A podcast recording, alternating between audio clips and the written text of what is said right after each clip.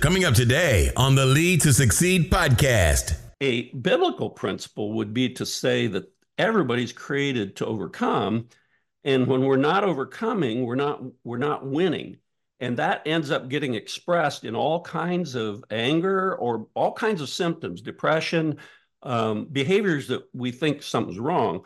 But instead of attacking the symptom, the biblical thing would be to think back well, I know this person's designed to win. They must not be winning at something. How can I help understand and help them understand what the root of this problem is? Do you want to learn the tricks that top leaders use to get the most out of themselves and their teams? Well, Naftali Hoff is here to help lead to succeed. Picks the brains of top leaders to learn about their challenges, insights, and best practices. Here's Naftali. Hello, Lead to Succeed Nation. It's Naftali Hoff, and welcome to Lead to Succeed, episode 132. Today, I have the pleasure of speaking with Gary Harpst. Gary, CEO of Lead First, is known for his fusion of faith and work, fostering agile organizations. With four decades of experience, he founded three successful businesses, one of which merged and was sold to Microsoft. He has authored three books, his latest of which, Built to Beat Chaos, makes the biblical case that we are all created to overcome chaos.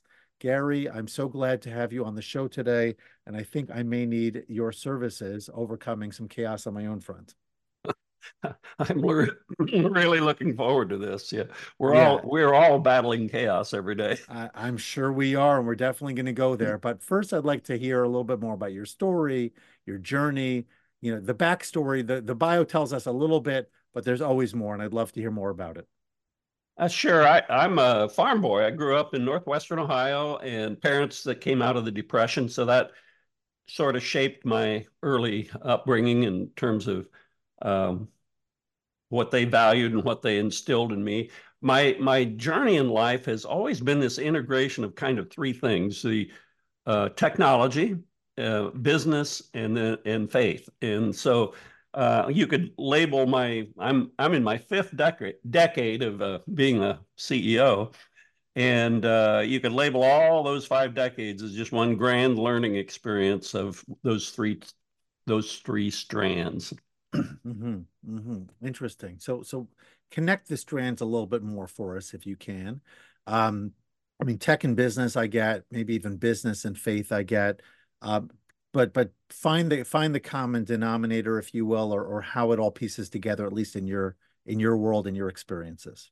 Well, that journey for learning journey for me started when we first created our business. Uh, it came out of a, a, a men's Bible study, and we were saying, you know, if if this faith thing is real, uh, um, shouldn't it be in the fabric of our life, integrated, not uh, isolated or balanced, but integrated? And um, one of my partners, who's older, said, um, "You know, a good way to test your faith and grow your faith is business because it it's so intense that you're you're faced with thinking about what you believe every day."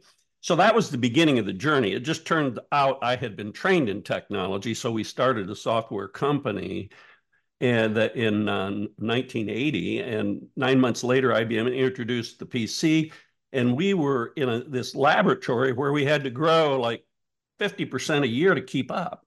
And so that what that laboratory did was uh, i'm an engineer and kind of a design type person and i'm i'm thinking about building products but very quickly you're building an organization and not building a product.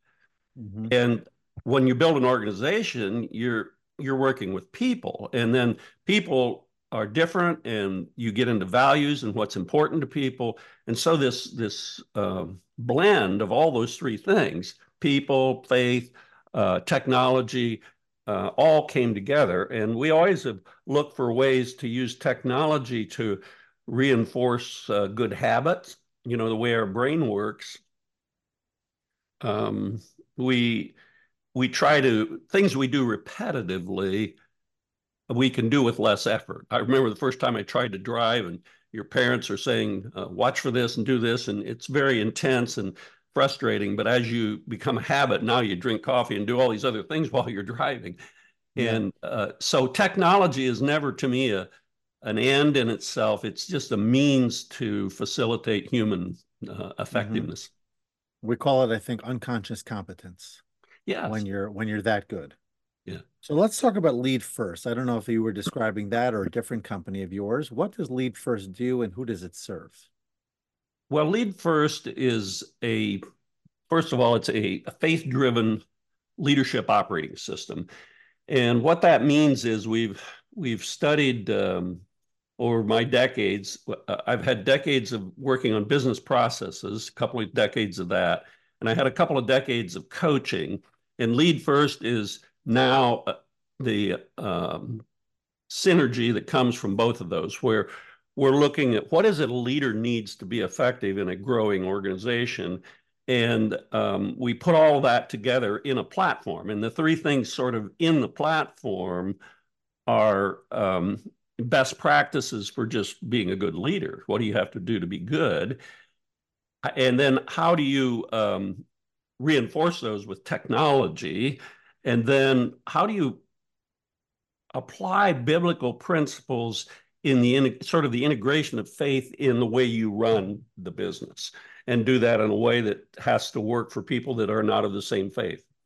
Mm, So that's what Lead First is all about. It's sort of this laboratory of creating a platform for somebody who really wants their business to integrate faith and take really good care of people and build an excellent business all in one. Okay, so I was going to ask you who's coming to you for, and you you you answered that in the last statement there. Um, but let's talk through their process. So somebody comes to you, they have this interest. What is what is the service, and more importantly, what does it provide people um, on the back end besides for awareness? The well, uh, to, to to begin with, the most important thing to determine is where where's your head at as the owner of business. In our view, stewardship and ownership is um, a major mindset. Is how do you approach what you're responsible for in life, whether it's a, a parent or a marriage or a business. And so we're looking for people whose mindset is um, I have an accountability and a responsibility to God to honor uh, Him and people and life through what I do. So once we've we've got that, then we work with them. The first thing we do is I try to have a one-on-one conversation myself with the owner to say what is the purpose of your organization? What what what do you do? Who do you serve? Why do you serve them? What's important to you from a values point of view? Once that purpose statement is crafted, then we start talking to them about what are the priorities for developing your organization? What are the gaps between what you say you want and what is happening? And many times we run into CEOs that, like me, this is where I was decades ago. I, I was a person of faith, but my everyday energy was going to just keeping up with the growth. I mean, I, I, we were overwhelmed with business, and you find you don't have time or you feel like you're not doing as good a job as you would like of practicing your faith or running the business in a way that honors the way you feel or what you value. And so we run into a lot of those kind of CEOs who are overwhelmed with just running the business, but they have this nagging sense that they'd like to be more integrated. And um, so what we have to help them do is get control of the business, you know, get make sure that they've got the basics in place of running the business. And then we show them strategies for doing more of the whole, uh, whole person care or uh, specific things that work in their particular organization to take care of people.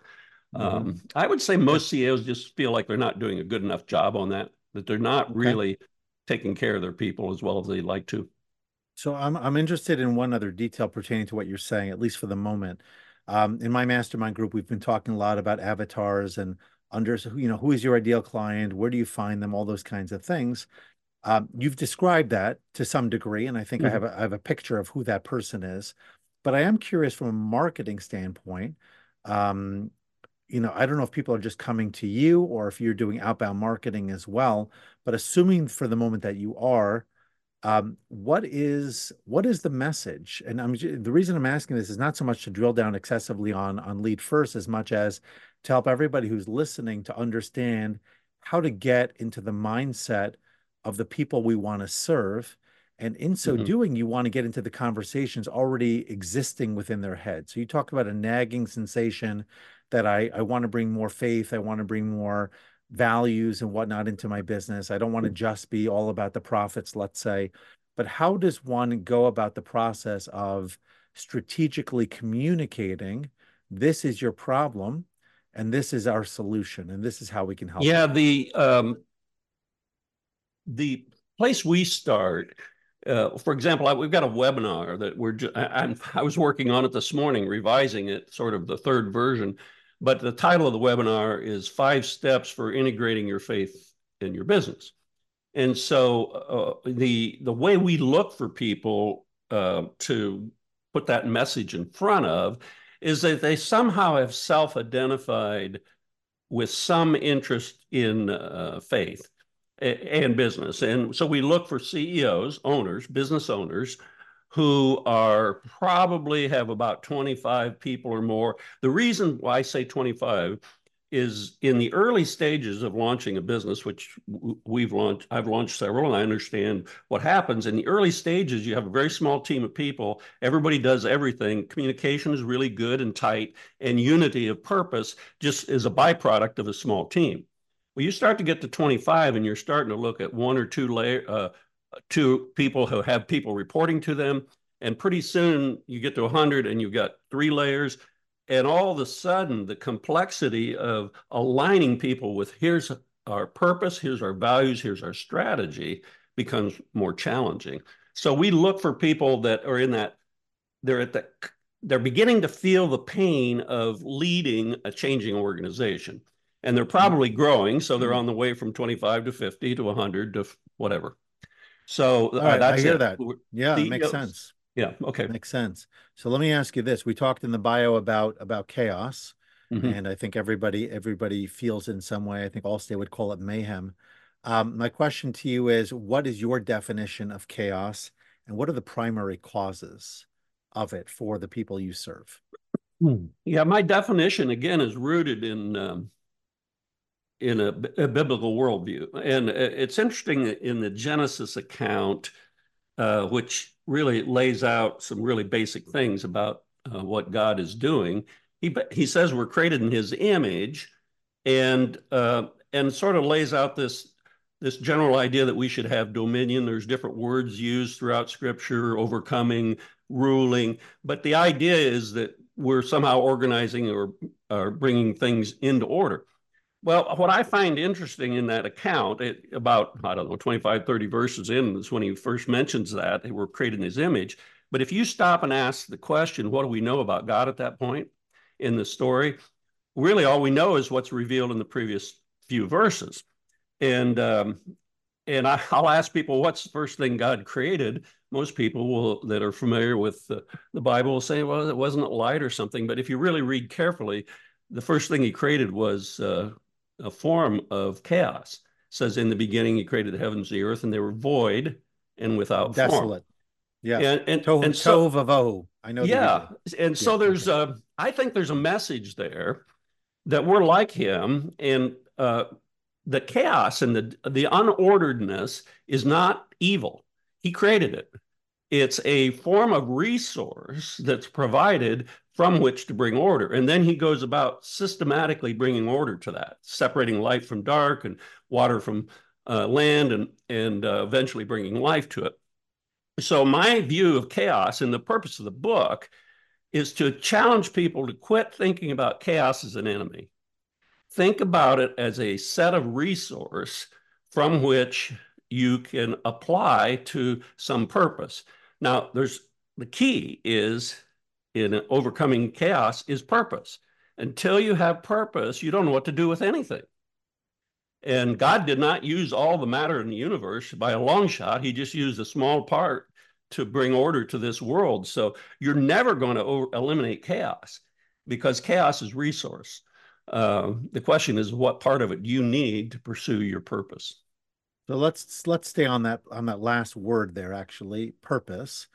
Um, I think a lot of people struggle with that because anyone who does believe that they're here on Earth for a reason, as opposed to being what we might call a statistical anomaly and somehow made it here, mm-hmm. um, believes that we were not created by accident, but that there's something deeper. Now, obviously, there's a divine element to that if you believe in that direction.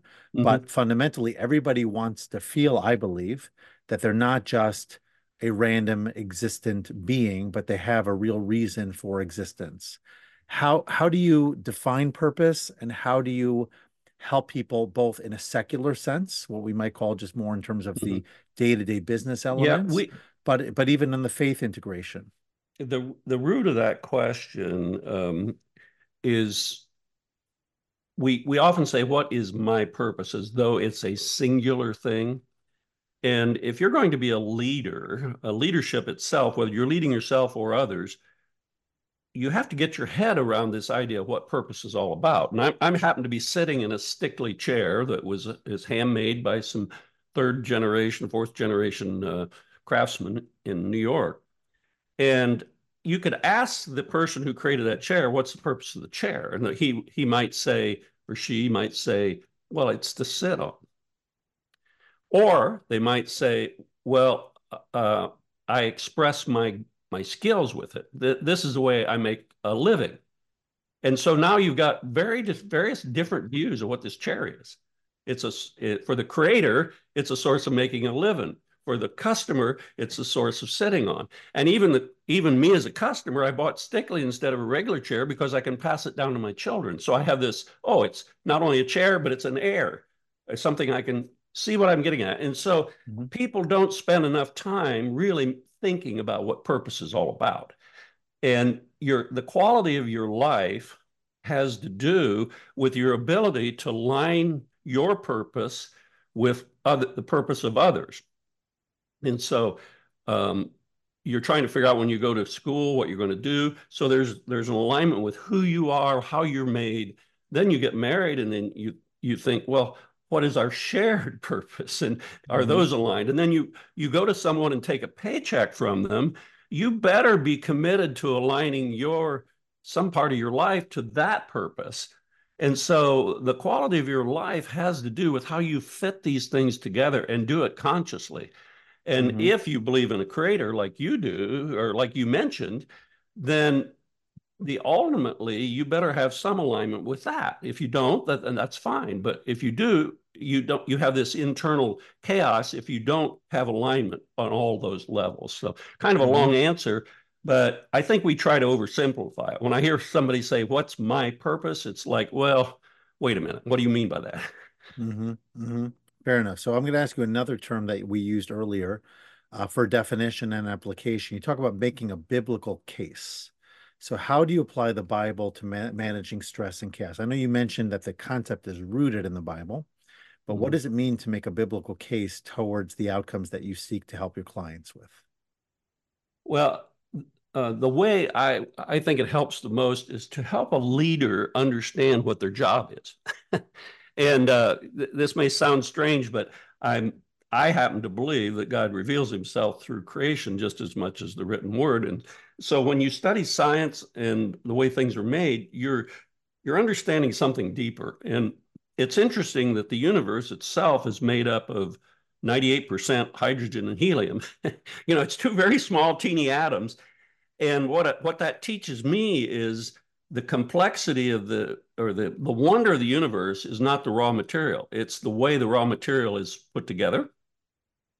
Because most everything's made out of just a few basic things, including me. I'm three quarters hydrogen and oxygen. So to a leader, the analogy of a leader is when I when I'm building steel, I put together chemical elements that always work by the same rules. When I'm building an organization, I'm uniting people around a purpose, but those people don't obey the laws of physics. And so the Bible has great insight on how people are made up and what's important to them and how to treat them. So the Bible, you you need some manual in your life, whether it's the Bible or not, some way to think how what's the chemistry rules for putting people together. How how do you get them to work together? And frankly, that's we've seen in human history tremendous progress technologically where the rules of physics apply. We've had no progress socially. Well, I mean, basically, we don't know how to work together very well. Mm-hmm. So um, that's why I think the biblical, you need some way as a leader to have some set of principles that guide you. And uh, in my view, the Bible provides as good as I've seen. So, what would be a specific example of that? Well, one example is when somebody's um, really hard to get along with, uh, belligerent. Um, a biblical principle would be to say that everybody's created to overcome, and when we're not overcoming, we're not we're not winning, and that ends up getting expressed in all kinds of anger or all kinds of symptoms, depression, um, behaviors that we think something's wrong.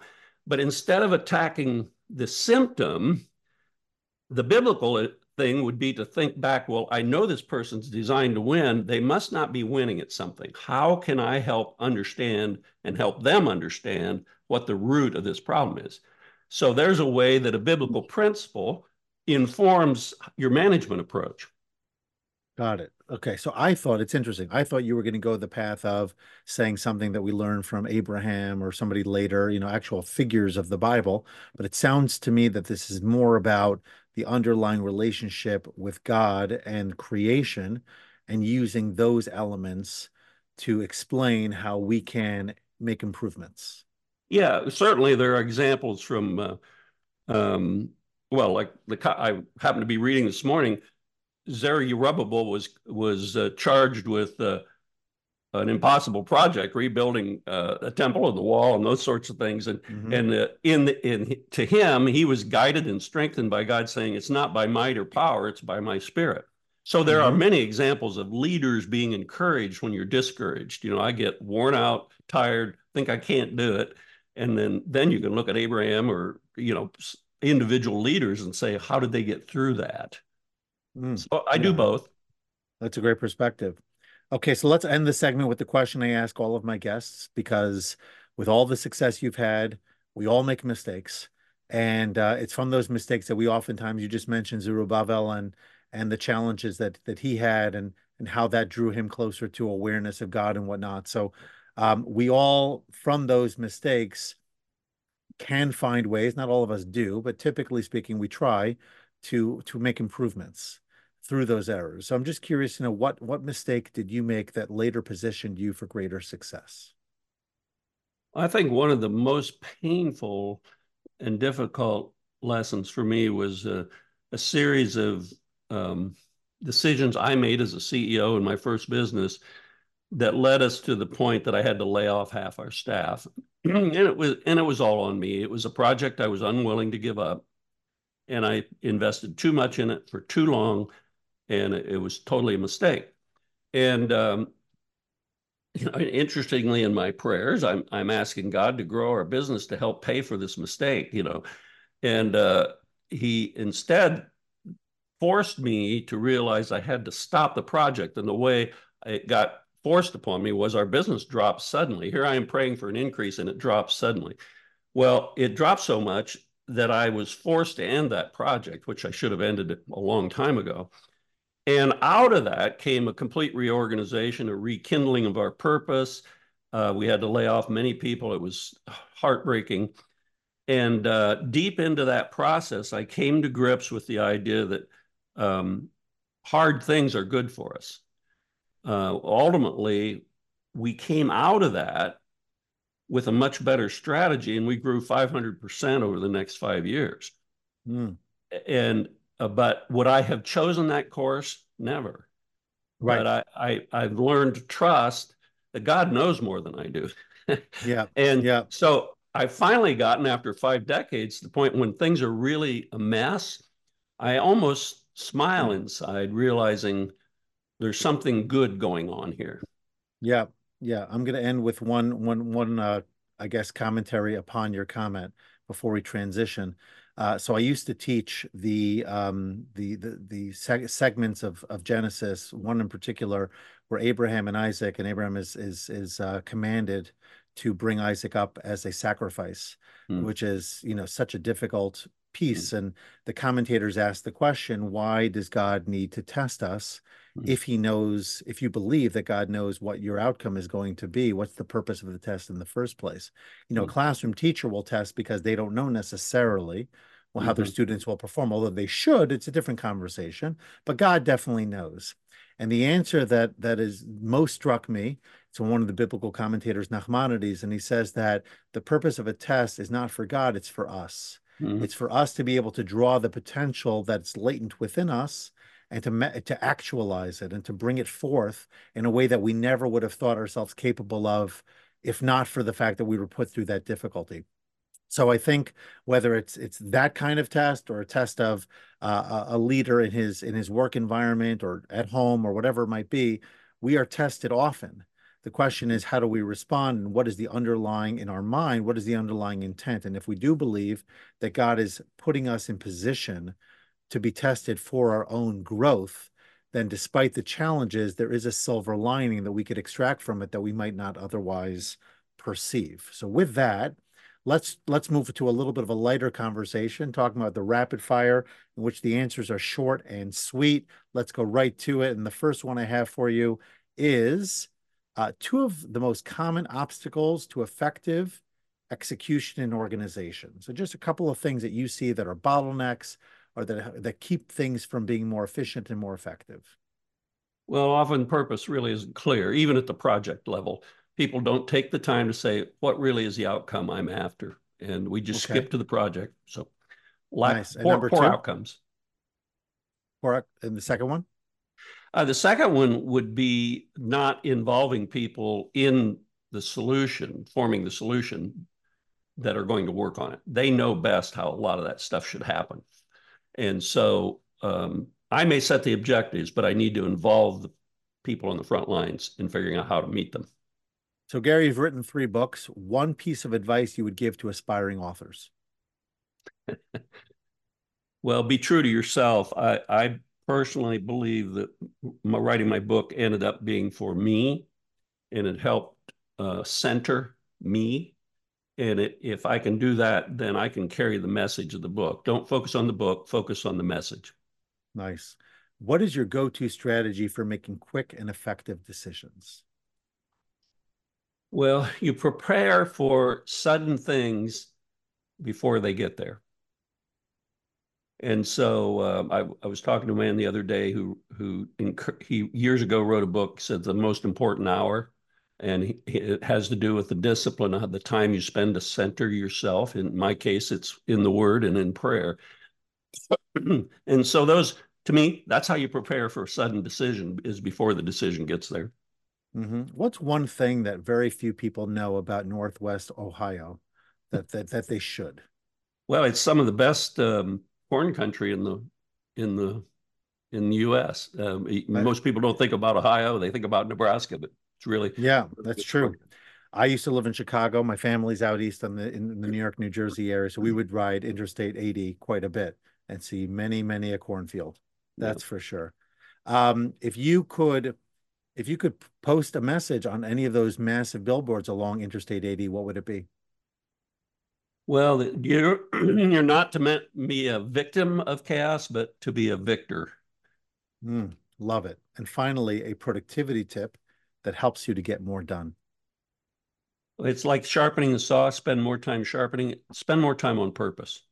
Mm-hmm. If you can mm-hmm. sharpen purpose, everything gets clear. Everything. Wow, nice. Okay, so Gary, how can people learn more about your work, connect with you, find you online? Where are you hanging out nowadays? Yeah, leadfirst.ai. You can find me there. You can find uh, all our resources. Um, I, I'm at a stage of life after five decades where I just spend most of my time talking to people. So I'm available to, to talk if people want to talk. okay, awesome. And finally, I, I'm going to ask you, you shared a lot uh, one final life lesson, please, with which to end our episode. Well, I would say embrace constraints. And what I mean by that, when our business was going through that terrible, terrible problem, we ended up only having five people to put on a next generation software development project. And because there was only five, we had to think of about a new way to do it. And we ended up that seed of only having a little resource, most people would complain about it, led to us innovating in a way we never would. And so when you face reality, what you're faced with, in that are the seeds of innovation. So embrace constraints. Love it. Gary, it's been a pleasure. Really enjoyed our conversation on, on multiple levels. Excited to put this out there. Thank you so much for joining me today and for being part of Lead to Succeed Nation. Um, and uh, I hope that we'll have opportunity to connect again in the near future.